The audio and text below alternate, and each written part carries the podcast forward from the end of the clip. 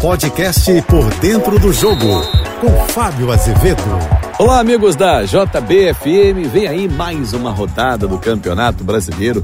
Grandes jogos, clássicos na 14 rodada. Começa com Vasco e Cruzeiro, já foi final de Campeonato Brasileiro lá atrás, na década de 70, em situações hoje bem diferentes. Vasco na 18 posição, Cruzeiro 12 dois times que vieram da segunda divisão, mas o Vasco tem que vencer. Vasco não vem de um bom retrospecto, vem de derrota, inclusive. Nos últimos cinco jogos são quatro derrotas e apenas uma vitória. Eu apostaria no Vasco, sem o coração. Por quê? Vai jogar em casa, com novidades no time e sabendo que está pressionado para tentar sair da zona de rebaixamento. Iria no 1 a 0. No mesmo horário, em Cuiabá, Cuiabá e Bahia. Times que estão bem perto ali na tabela. Três pontos separando. O Cuiabá está na 13 terceira, enquanto o Bahia é o 15 quinto. Cuiabá vem de vitória em cima do Santos. Mesmo assim, o Bahia quer a recuperação, vindo de duas derrotas, iria no 1 a 1. Às seis e meia, um duelo alvinegro importante no Mineirão, no mesmo horário de Curitiba e América Mineira. Mas antes, falar de Atlético Mineiro e Corinthians. O Atlético precisa se recuperar na competição. Estacionou meio da tabela, décima posição. Corinthians desesperado, primeiro acima da zona de rebaixamento. Para mim, da Galo. 2 a 0 mesmo com o Filipão pressionado. E vai ser o último jogo do Luxemburgo, porque a pressão vai ser gigante para a continuação. Duelo de desesperados. O último colocado, Curitiba recebe o América Mineiro, penúltimo. Ô, oh, joguinho bom para empate em 1 um a 1 um. Dois times que fazem péssimas campanhas no Campeonato Brasileiro, apesar do Curitiba ter vencido vencido depois de longo tempo, mais de seis meses sem vencer, venceu fora de casa o Goiás na última rodada.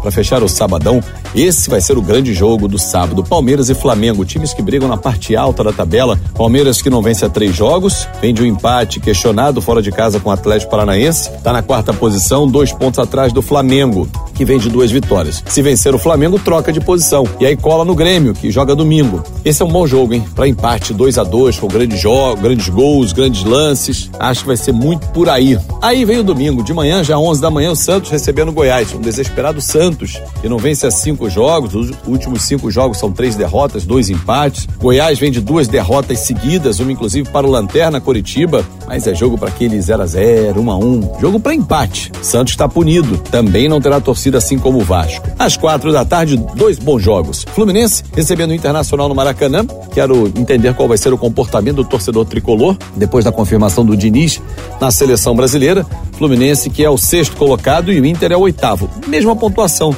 Critério de desempate, saldo de gols, por exemplo, do Fluminense é 5 contra menos 1 um do Internacional, que vem numa corrida de recuperação.